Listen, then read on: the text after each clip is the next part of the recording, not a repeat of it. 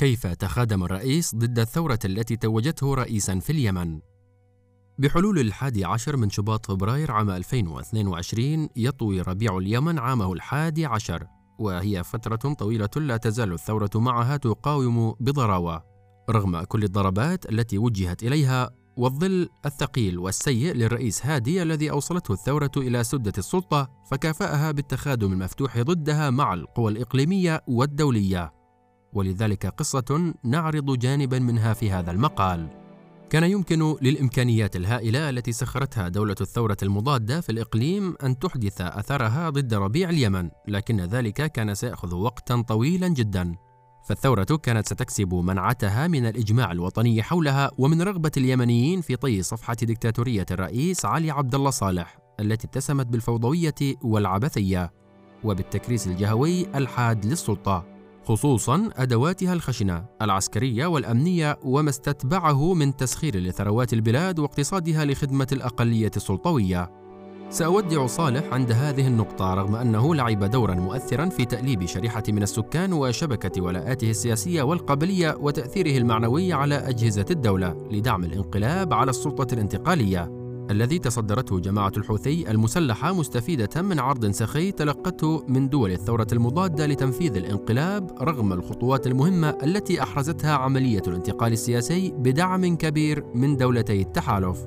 ومع ذلك كان الرئيس السابق علي عبد الله صالح يفتقر إلى السلاح الدستوري الموجود لدى خلفه الرئيس عبد المنصور هادي والذي استخدمه بشكل سيء للغاية للفتك بثورة الحادي عشر من شباط فبراير عام 2011 ورجالها وشبابها وحواملها السياسية منذ أن انتقلت إليه مهام الرئاسة فعليا في الثالث والعشرين من تشرين الثاني نوفمبر عام 2011 أي في اليوم الذي تم فيه توقيع اتفاق المبادرة الخليجية بما اشتمل عليه من قبول بالتنازل عن السلطة من جانب سلفه علي عبد الله صالح، حيث تشكلت حكومة الوفاق وأدت اليمين أمام هادي الذي كان لا يزال نائبا لكن بصلاحيات رئاسية كاملة. قبل أن يصبح رئيسا توافقيا إثر انتخابه في الحادي والعشرين من شباط فبراير عام 2012 مثل صيف العام 2014 خاتمة المطاف بالنسبة للعملية السياسية التي أدارها الرئيس هادي بتواطؤ خفي وظاهر. حيث تلقف الإملاءات الخارجية الإقليمية والدولية بحماس كبير. وباشر في إدارة الاتفاقات التي بدأت بإجلاء سلفيي معهد دماج بصعدة مرورا بالتمكين التدريجي المسلح للحوثيين الذي كان يزداد مع كل تقدم يحرزونه باتجاه صنعاء. بتأثير الاتفاقات المبرمة بينهم وبين خصومهم من القبائل والجيش والسلطات المحلية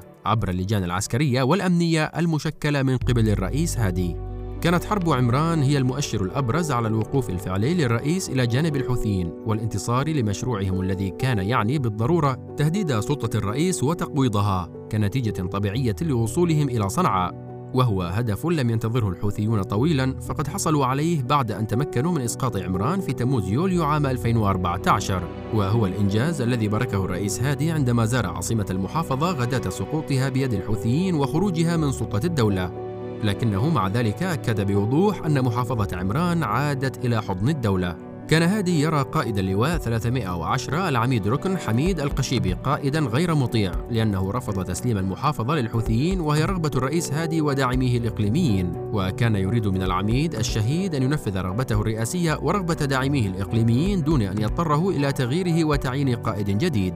لأن إجراء كهذا كان سيفضح هذا الرئيس مبكرا بينما كان لا تزال أمامه أشياء أخرى يريد إنجازها للإطاحة بثورة شباط فبراير ومعسكرها السياسي. تقدم الحوثيون سريعا صوب صنعاء ودخلوها. تساندهم مدفعية الحرس الجمهوري الرابضة في الجبال المحيطة بصنعاء من كل الاتجاهات. كان الرئيس هادي بمباركة السعودية يرغب في إدخال التجمع اليمني للإصلاح ورجاله في مواجهة عسكرية مفتوحة وهو الهدف الذي فشل في تحقيقه وكان عليه بعدها أن يتعايش مع الوضع الجديد. فبعد تأكيداته بأن صنعاء لم تسقط كان هادي يرى الحوثيين يستحثون الخطى للإجهاز على سلطته ومع ذلك مارس نفوذه للتضييق على سلفه الرئيس صالح. الذي أنهى هيمنته على اللواء الثالث حماية رئاسية القوي والمتحكم بالمنشآت السيادية في العاصمة وبالمواقع الأكثر حساسية في محيطها.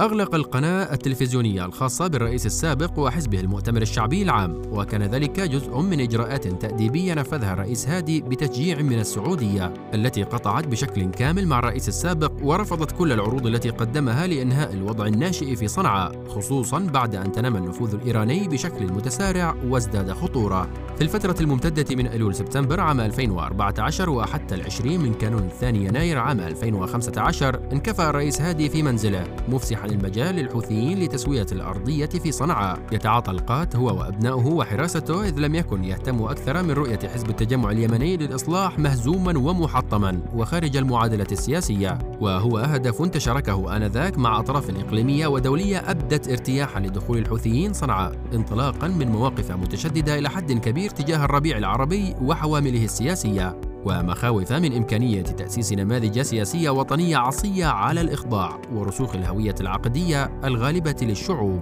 توفرت أدلة قوية على أن الحوثيين لم يقتحموا منزل الرئيس هادي ولم يقتلوا أي من أقاربه قبل الحادي والعشرين من شباط فبراير عام 2015 حتى بعد أن قدم استقالته في العشرين من كانون الثاني يناير من نفس العام. ليحول دون إجباره على إصدار قرار جمهوري بتعيين نائب له. كان الحوثيين قد رشحوا صالح الصماد لهذا المنصب. ما حمل بعض القادة السياسيين إلى الاعتقاد بأن الرئيس هادي ليس خائنا ولا متواطئا. وفي الحقيقة كان الرئيس هادي يتلقى استشارات متواصلة من أجهزة الاستخبارات والسفارات التي تعمل في صنعاء بصورة مستمرة وترشده إلى اتخاذ القرارات المناسبة. ومنها قرار الاستقالة لأنه لو كان لبى مطالب الحوثيين لكانوا أقدموا على الفور على التخلص منه لحماية المنصب الذي حصلوا عليه وترقيته إلى درجة التحكم الكامل بالقرار السيادي. وعليه فإن الرئيس لم يفعل أكثر من أنه أبقى على رأسه سليما وأجبر الحوثيين على التغاضي عن عملية خروجه من منزله ومغادرة صنعاء بصورة نهائية. بعد أن أمنوا له الحراسة طيلة وجوده في منزله مقابل 600 ألف ريال يوميا.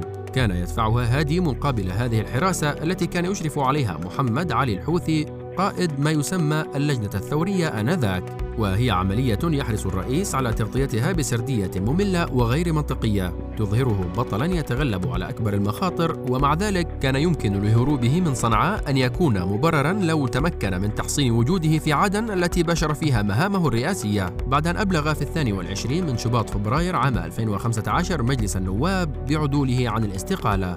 ولكنه وجد نفسه مضطرا لخوض رحلة هروب أخرى هذه المرة باتجاه الرياض التي لم يعد منها إلى اليوم. خرج وحيدا وسط حشود من المسلحين الجنوبيين المراوغين الذين تجمعوا ظاهريا في عدن لنصرته ليتبين فيما بعد أنهم كانوا تجمعات مسلحة فوضوية بلا رأس حتى أن حراسته الخاصة قامت بنهب ما غلا ثمنه من مقتنيات قصر معاشيق قبل مغادرة القصر.